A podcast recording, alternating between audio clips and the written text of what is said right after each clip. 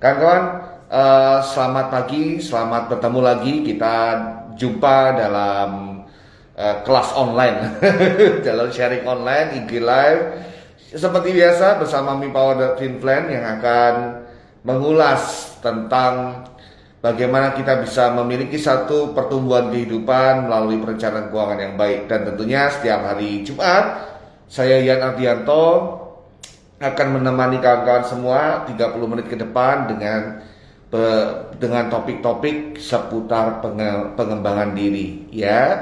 Dan ya, tak terasa ya sudah tanggal 17 di bulan Juli ini, kita sudah masuk ke pertengahan bulan. Dan gimana kawan-kawan? Tentunya kalian semua dalam kondisi yang prima ya, harapannya begitu, sehingga kalian bisa tetap terus produktif walaupun kondisi di luar masih pandemi masih berjalan. Dan kabarnya katanya jumlah yang terkena juga semakin meningkat. Nah, tetap kita harus lakukan protokol kesehatan dengan baik. Makanya saya pakai masker. Walaupun sebenarnya nggak nyaman sih gitu ya, tapi ya oke, daripada droplet saya itu muncrat-muncrat gitu ya, seperti itu. Nah, untungnya kita bisa ketemu secara online gini kan, droplet saya itu nggak sampai muncrat ke tempat teman-teman semua gitu kan. Ya, baik, hari ini kita topiknya adalah bagaimana kita mengetahui dan menggali serta saya tambahkan mengembangkan potensi diri.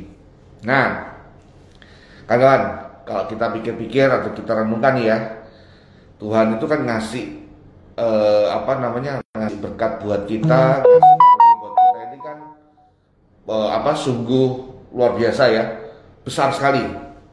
Ya, kita diberikan kehidupan, kita diberikan nafas, kita diberikan makanan, ya, kesempatan untuk berkarya dalam kehidupan kita. Kesempatan untuk terus bertumbuh dalam kehidupan kita dan kita bisa menjadi berkat buat orang lain. Nah, sungguh banyak atau luar biasa berkat Tuhan yang diberikan pada kita. Dan tak terkecuali di dalamnya Tuhan juga melengkapi manusia itu dengan kemampuan-kemampuan tertentu. Ya, kemampuan tertentu.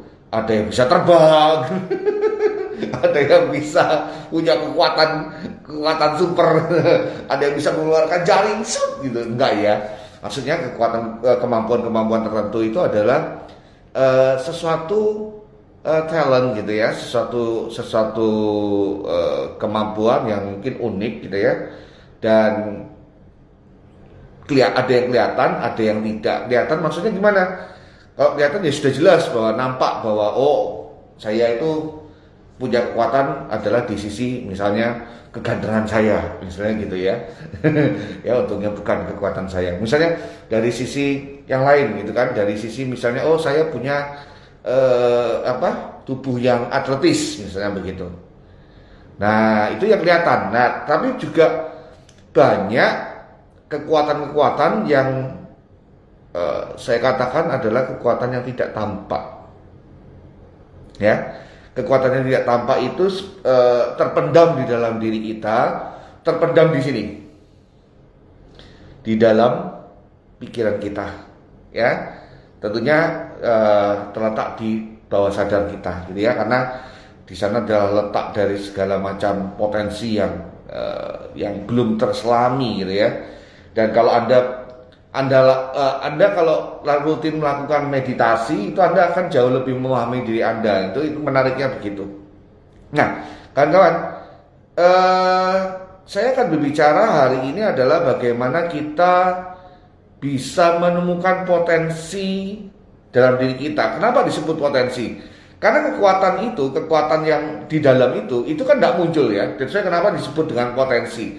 Dia kekuatan, dia adalah sebuah sumber daya yang kita miliki dan itu terletak di dalam diri kita dan tidak nampak, dan kita juga mungkin tidak sadar ya, karena dia belum muncul maka disebut dengan potensi gitu ya, potensi. Nah, gimana sih cara kita menemukan potensi diri kita? Banyak sekali macam caranya gitu ya. Kalau teman-teman mungkin waktu SMA dulu pernah dites bakat dan minat misalnya ya, tes psikologi, Ya, buat teman-teman yang saat ini sedang mungkin lagi bertanya-tanya dalam hati, apa sih kemampuanku, bagaimana sih potensi diriku gitu ya. Tetapi kalau mau tes psikologi kok ya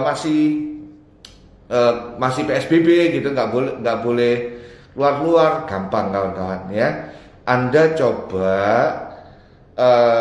berikan alamat email Anda ya. Anda bisa ketik di sini komentar alamat email Anda. Nah, dan tanyakan begini, tanyakan kepada admin milenial Mipower Twin Plan, katakan begini, Kak, saya ingin tes bakat saya.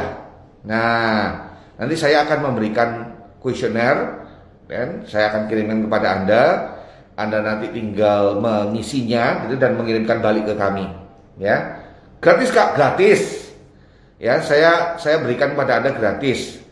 Ya, jadi ada sebuah tools yang kami miliki di mana kami bisa membantu kawan-kawan semua mengetahui minat atau potensi yang terpendam di dalam diri Anda. Cukup Anda sapa kami di DM gitu ya. Katakan bahwa Kak Ian atau Kak Admin, saya ingin mengikuti tes potensi saya gitu ya. Dan ini adalah alamat email saya. Nah, nanti kami akan memberikan kuisnya kepada Anda.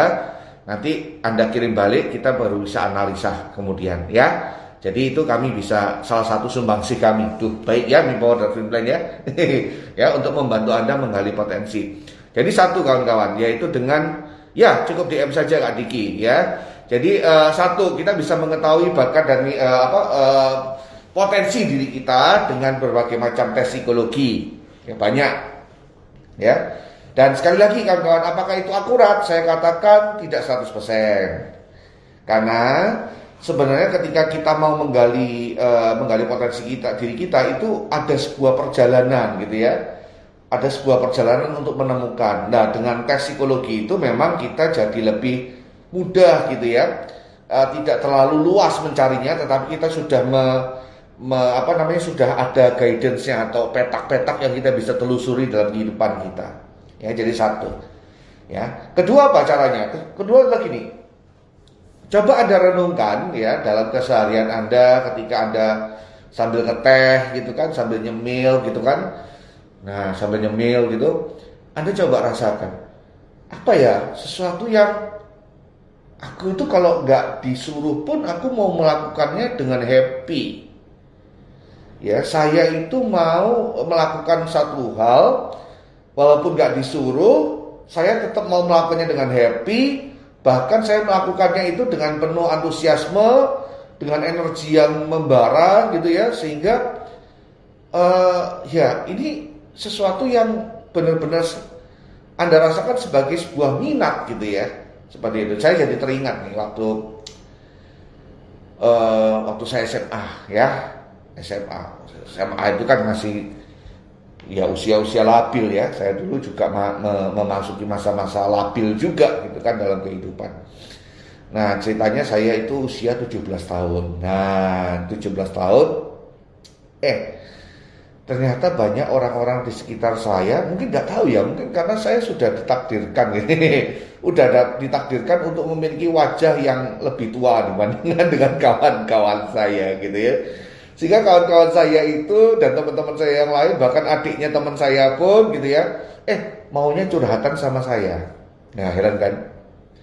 Padahal saya itu ya ganteng ya enggak gitu kan, pinter ya enggak gitu kan. Tapi kalau mau curhat, itu juga mau curhatnya kepada saya, sharingnya pada saya. 2 SMA pada waktu itu. Dan anehnya saya merasa bahwa kok enjoy ya saya ya di sini ya. Kok saya merasa bahwa ngobrol menjadi pendengar yang baik, memberikan saran kepada teman-teman saya, kepada adiknya teman pada waktu itu sesuatu yang menarik, sesuatu yang saya enjoy gitu ya. Saya nikmatin gitu ya. Dan sering akhirnya mereka juga datang kepada saya untuk sharing. Dan mungkin mereka menganggap saya bahwa saya orang yang bisa dipercaya ya untuk menyimpan rahasia. Dan saya juga mengatakan pada mereka bahwa saya juga menghargai mereka dengan menyimpan informasinya gitu ya, hanya kepada saya saja. Nah, saya merasakan saya kok punya rasanya minat ya di bidang ini gitu ya. Di bidang curhat-curhatan, apalagi ngomongin tentang cinta-cintaan pada waktu SMA gitu. Gitu ya. Duh, gitu ya loh Pak. Kalian dulu juga gimana Pak? Apakah di SMA juga ada cinta-cinta monyet? Ya, saya juga dulu tidak pernah jujurnya gitu ya. Saya justru menerima konseling, sharing gitu ya, tentang percintaan dari orang lain, sampai kemudian saya nulis saya mulai nulis itu di kuliah ya, nanti saya cerita. Ya, jadi intinya gitu, sadari minat sesuatu yang Anda suka melakukannya. Bahkan Anda tidak disuruh orang pun, Anda mau melakukannya dan Anda mau lakukannya dengan sukarela tanpa dibayar. Oke, dan Anda bisa melakukan hal tersebut dengan happy gitu ya, dengan tanpa terasa gitu kan, seperti itu, bukan beban. Nah, berikutnya juga Anda bisa melakukan diskusi dengan orang lain, dengan teman-teman Anda gitu ya. Orang yang sahabat Anda misalnya. Kenapa? Kadang-kadang itu kita nggak bisa menyadari diri kita punya potensi di mana, tapi orang lain bisa melihat. Ya. Diri kita nggak bisa lihat, tetapi orang lain bisa melihat. Ya, seperti itu. Ya. Nah, kadang-kadang makanya kalau kita punya teman yang baik, sahabat yang baik, lingkungan yang baik, kita akan jauh lebih mudah bertumbuh gitu ya. Makanya saya undang teman-teman semua gitu ya. Saya sedang membentuk sebuah tim gitu kan, sebuah tim yang terdiri dari orang-orang positif yang mau saya bina secara kontinu gitu ya, untuk menjadi seorang wirausahawan di bidang keuangan bersama saya. Jadi saya ingin menciptakan sebuah lingkungan gitu ya, yang akrab, penuh kekeluargaan, saling bisa mendukung, dan mereka juga bisa curhat ke saya gitu ya, seperti itu ya. Jadi diskusi sama orang lain, maka orang lain itu bisa membantu kita melihat potensi yang kita miliki. Terus apa lagi? Kalau kamu ingin tahu potensi diri kamu jangan dekem di rumah doang gitu ya. Jangan cuman mengurung diri di rumah dan kemudian ya memang masih PSBB sih ya, kita nggak boleh kemana-mana gitu. Cuma artinya gini kan. Kita itu jangan hanya mau berdiam diri di rumah, mengurung diri di kamar, hanya berkutat dengan dunia kita. Ya, kita harus bisa eksplorasi, ya, mencoba hal baru. Oke, cobalah hal-hal yang mungkin Anda nggak minat gitu ya, kayaknya nggak minat, tapi ayo cobalah gitu ya. Misalnya apa? Misalnya coba mancing, ya, coba sepedahan, atau mungkin coba memasak. Gitu kan, walaupun tidak jadi tidak apa-apa, dicoba eksplorasi ya, eksplorasi hal baru yang siapa tahu di antara apa yang kalian eksplor itu kalian bisa menemukan kalian enjoynya di mana. Nah itulah maksud saya ya, tanpa proses ini, tanpa proses melakukan mengeksplorasi ini, maka ya kita tidak akan pernah tahu peta diri kita seperti apa gitu ya, gitu kawan-kawan. Nah, itu beberapa kiat-kiat untuk menemukan potensi diri ya. Satu, kita bisa ambil tes. Teman-teman semua bisa, kalau misalnya Anda punya anak pengen tahu ya nggak apa-apa, yuk kirim ke sini email Anda gitu ya, katakan bahwa saya ingin mengetahui minat bakat anak saya atau diri saya gitu ya, seperti itu. Boleh email aja ya, seperti itu. Bahkan kami bisa memberikan sebuah guidance ya. Guidance itu artinya hanya arahan saja, usulan, kira-kira kan profesi yang cocok itu apa gitu ya. Kira-kira kalau mau bisnis apa yang cocok ya, disesuaikan dengan karakter, kekuatan dirinya. Gitu. Ya. Gitu kan. Yang kedua adalah sadari minat, gitu kan. Menyadari sesuatu yang suka kalian lakukan. Kemudian Anda bisa berdiskusi dengan orang lain, dan siapa tahu orang lain bisa melihatkannya bagi kita gitu ya, dan selalu eksplor hal-hal baru kayak Dora the Explorer ya, kemana-mana sama boots sama peta ya. Oke, baik, itu adalah cara-cara menemukan potensi diri. Nah sekarang kalau kita sudah tahu di dugaan bahwa saya punya potensi di bidang A, tadi saya sharing ya bahwa saya dulu SMA itu sukanya yaitu saya dulu cita-cita pengen jadi dokter kawan-kawan. Jadi saya SMP itu, saya kelas 1 SMP itu, bayangin. itu sudah menemukan sebuah tujuan bahwa saya pengen jadi dokter. Ya, pengen banget jadi dokter. Ya, sampai kemudian SMP itu waduh belajar tentang pokoknya ilmu-ilmu eksakta itu ya dikuatin. Ya, biologi terutama IPA itu ya tentang tumbuhan, hewan ya. Seperti itu. Benar-benar dipelajari. Sampai kemudian SMA sama ya, SMA juga sama. Cita-cita itu tetap terus dipupuk. Saya pengen jadi dokter sampai saya itu ya beli apa ya. Jadi waktu SMP karena ini kalau kembali ke SMP, waktu SMP itu kan kegiatan pramuka itu kan saya paling demen. Nah, kenapa? Karena saya di sana bisa bantu orang. Dan saya ikut yang namanya PMR ya, Palang Merah Remaja. Ya Palang Merah Remaja itu kan kayak nolong orang gitu kan, balut lukanya orang gitu kan, gimana caranya pakai torniket ya. Torniket itu kalau sampai kalau nggak salah kalau sampai pembuluh darah besarnya terluka itu gimana gitu ya supaya darahnya tidak mengalir gitu kan. Pokoknya hal-halnya seperti itu saya coba kuasai sampai SMA juga. Buku yang saya baca ya bukan buku kedokteran sih, cuman saya seneng aja gitu ya, lihat-lihat di perpustakaan tentang anatomi seperti itu, saya suka sekali.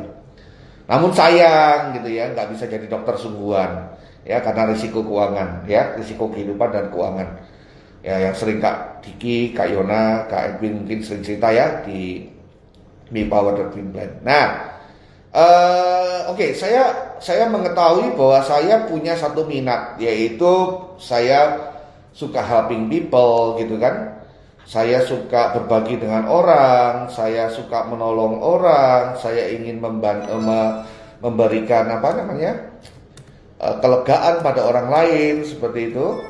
Bahkan tadi saya bercerita ya, sering dicurhatin orang juga gitu ya, dan orangnya kok suka curhat sama saya gitu ya, seperti itu. Dan saya mulai mengetahui bahwa oh ya, saya suka sesuatu yang berhubungan dengan manusia. Ya, lalu kemudian apa? Kemudian bagaimana saya mengembangkan itu semua? Bagaimana saya mengembangkan minat saya, potensi saya, sehingga itu bisa menjadi sebuah kekuatan yang sesungguhnya, yang untuk bisa kita gunakan untuk meraih sukses kita. Caranya gimana? Ya, tentunya saya ingin berbagi 8 hal kawan-kawan, berdasarkan pengalaman juga gitu ya.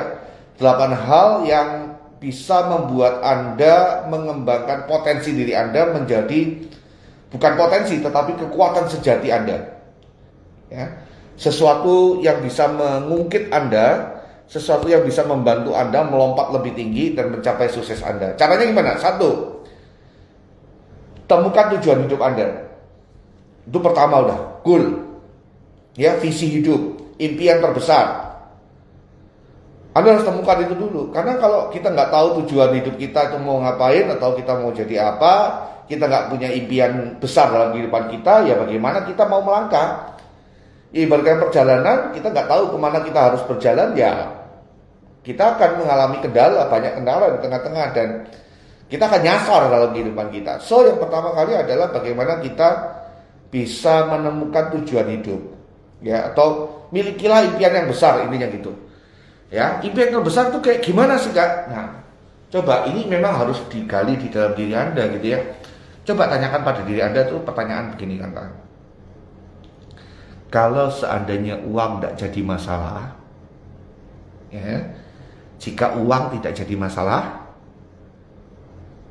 kamu mau lakukan apa hari ini? Atau kamu mau jadi apa hari ini? Ya, itu yang bisa membantu Anda. Ya, di sana terletak jawaban yang mengandung passion Anda apa. Ya, jika uang bukan jadi masalah, Anda ingin mencapai apa, ingin melakukan apa, atau ingin menjadi apa? Atau pertanyaan yang lain, kalau ini ya, kalau nanti sore Tuhan itu mau panggil Anda kembali ke surga, gitu ya, kembali menghadapnya. Seandainya Anda tahu nih, seandainya doang, ya, seandainya nanti malam itu Tuhan menghendaki kalian itu berangkat. Pertanyaannya adalah saat ini, ya, Apa sih yang ingin dikenang dari hidup Anda? Bagaimana Anda bisa meninggalkan sesuatu yang bermakna bagi kehidupan Anda? Apakah Anda ketika Anda berpulang, orang-orang sekitar Anda akan mengatakan seperti ini, ah syukurlah dia sudah berangkat, gitu ya, lebih damai kalau tidak ada dia, misalnya begitu. Atau Anda ingin dikenang sebagai seorang yang, aduh, dia itu sudah membantu hidupku, waduh, dia itu adalah orang yang berjasa dalam kehidupanku. Kalau nggak ketemu dia, kalau nggak dibantu dia pada waktu itu, mungkin aku nggak tahu apa jadinya aku hari ini. Ya, aduh, dia itu loh yang sudah bantuin suamiku. Itu loh orang yang sudah bantuin anakku. Ya, dan lain sebagainya. Nah, Anda ingin dikenal sebagai apa? Nah, Anda harus buat keputusan, kawan-kawan.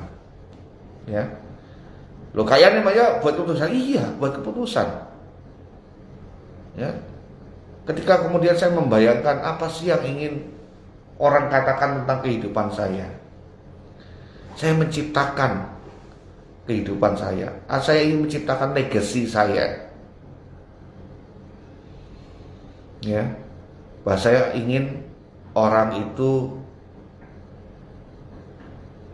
bisa saya bantu dalam kehidupannya, ya, kalau dia mau dibantu tentunya, ya, seperti itu. Ambil sebuah keputusan, temukan ya tujuan hidup Anda apa. Habis itu kalau sudah, apa yang harus kita lakukan? Temukan, petakan ya, apa yang menjadi kekuatan dan kelemahanmu. Oh iya, ya, SWOT, strength, weakness, opportunity, sama threat. SWOT-nya, SW-nya, strength, weakness-nya apa? Tulis, ya, jangan cuma dibayangin, ditulis. 1. Suka bergaul. 2. Suka ngomong. Kekuatan. 3. Apalagi? Misalnya lumayan pinter. Gitu ya. 4. 5. 6. Negatifnya apa? Tampang pas-pasan. Ya. Negatifnya apa? Masih pemalu. Ya, tapi suka ngomong sama orang tapi pemalu, aneh kan? Tapi saya dulu kayak gitu. Saya dulu artinya apa? Kalau nggak diajak ngomong dulu itu ya diem, gitu ya. Terus apa lagi kelemahannya? Kelemahannya adalah fisiknya kecil. Ya, kelemahan yang lain. Nah, 5, 6, 7. Nah, dipetakan. Nah, dari sana Anda bisa nanti Anda bisa ada 2 hal ya yang bisa kita lakukan dari situ. Pertama adalah kita bisa memperbaiki sisi lemah kita, ya.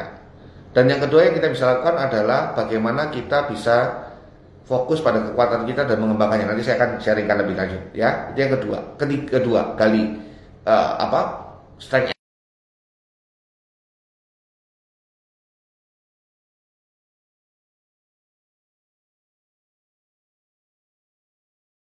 Dengan goal, dengan tujuan hidup kita. Oh, kalau saya dulu karena saya sudah punya satu gambaran bahwa saya ingin jadi dokter ya pada waktu itu ya, sehingga saya mungkin jauh lebih clear gitu kan. Saya lebih clear sehingga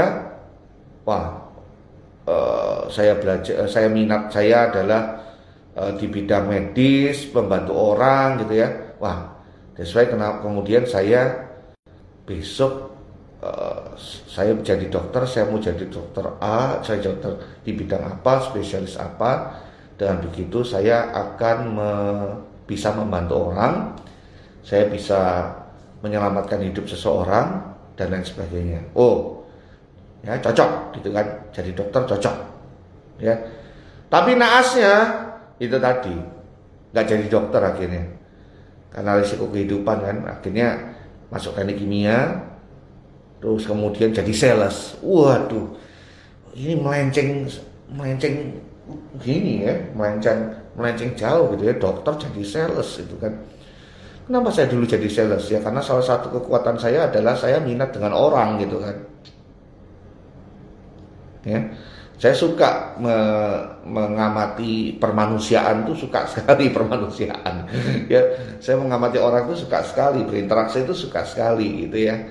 Dan saya kenapa jadi sales gitu kan. Tapi ketika jadi sales tersebut, kemudian saya juga berpikir gimana ya, saya ingin membantu orang lain. Ya, karena itu adalah decision yang saya buat, itu adalah sebuah apa namanya? Itu adalah sebuah visi, ya, visi kehidupan. Ini apa? Saya memperkuat diri saya karena tahu plus minusnya ya. Oh, kemudian oh ini ada satu cara nih, ada satu strategi, yaitu jadi konselor. Ya, karena saya teknik kimia, nggak mungkin kan harus kuliah psikolog lagi gitu kan. Maka ketika ya waktu SMA saya juga suka curhatan, oh saya jadi konselor aja. Ya, saya mendalami ini itu, ngambil sertifikasi itu ya. Kemudian menerapkannya sungguh-sungguh dan kemudian ya saya bisa kembali ke jalur saya untuk menjadi seorang yang bisa membantu orang lain. Dan saya kenapa kemudian saya berpindah dari sales menjadi seorang konselor. Dari konselor saya mendalami dunia coaching dan mendalami dunia training. Ya seperti itu, dan saya sangat menjiwai. Saya sangat menjiwai hal ini gitu ya, dibandingkan saya jadi sales chat gitu ya, jujur. Walaupun saya cukup lama jadi sales chat 10 tahun ya, tapi saya begitu menjiwai dunia training, dunia coaching, dunia counseling. Ya. Sehingga pertumbuhan saya pun jauh lebih cepat gitu ya, seperti itu.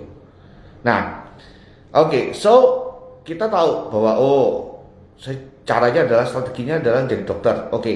Kemudian nggak tercapai, ganti strategi ya, karena untuk bantu orang itu nggak cuma dokter gitu ya, seperti itu. Oke, seperti itu ya. Terus lagi ke yang keempat adalah pelajari hal-hal baru yang memperkuat kekuatanmu ya. Karena saya dulu juga ya saya kembali lagi, saya demen dengan dunia konseling, maka ya itu tadi saya belajar hal-hal yang berkenaan dengan konseling meskipun saya bukan seorang psikolog. Ya, tapi yang menarik adalah saya walaupun saya bukan seorang psikolog, tetapi saya pernah mengajar psikolog. Ya, psikolog belajar saya membantu para psikolog untuk mempelajari sesuatu. Ya pernah seperti itu.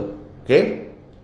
Dan jadi saya mempelajari ilmu-ilmu baru ya yang nggak pernah saya pelajari, bahkan tidak berbeda sekali dengan teknik kimia pada waktu itu, gitu ya. Saya berusaha belajar lagi.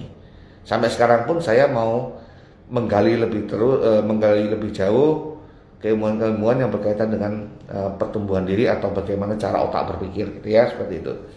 Nah, habis itu apa lagi? Nah, ini karena waktunya sudah berdetik, gitu ya. Ambil kesempatan untuk mengasah potensi. Artinya apa? Ketika Anda punya suatu kesempatan, maka masuklah. Ketika Anda punya satu kesempatan untuk mencoba apa yang sudah Anda pelajari, maka gunakanlah. Ya, nggak usah ragu. Ya, ikutin aja. Ambil kesempatan, ya. Bisa lakukan. Seperti itu. Oke ya. Nah, terus kemudian apa lagi? Oh, ini satu lagi menarik. Saya jadi ingat. Jangan pernah bandingkan dirimu dengan orang lain. Seringkali itu orang itu selalu bandingkan dirinya dengan orang lain, sehingga akhirnya putus asa sendiri.